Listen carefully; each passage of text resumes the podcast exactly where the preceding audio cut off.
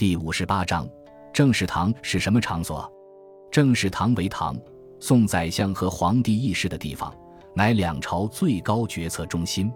唐初，中书、门下、尚书三省长官，中书令、侍中、尚书左右仆射，共执宰相之权。三省长官经常与皇帝一起商议国家大事。刚开始其地点设在门下省，后来又改在中书省。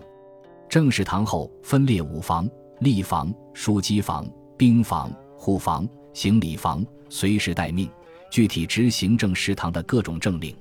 贞观年间，唐太宗为集思广益，同时分化宰相权力，给一些职位不高但能干的官员加封参知政事、同中书门下三品，以后逐渐统一为同中书门下平张氏之名等称号。让他们也以宰相身份参加政事堂会议。另因尚书省只是政策的执行机关，没有决策权，尚书省长官的宰相身份一向有些勉强。唐高宗后，尚书仆射同样需加封封号才能参加会议。玄宗后，尚书仆射再未被加封此封号，从此被排斥在政事堂之外。唐代后期，中书令、侍中也逐渐被排斥在政事堂之外。皇权变大，乡权变小。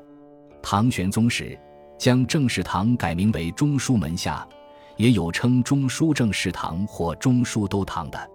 后晋时又改名为政事厅。北宋延唐制，以政事堂为宰相，参知政事议事办公处设于晋中。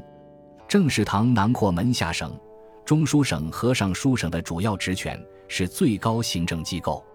宋以后，历代不设政事堂，不过明朝的内阁和清朝的军机处的功能略等于政事堂。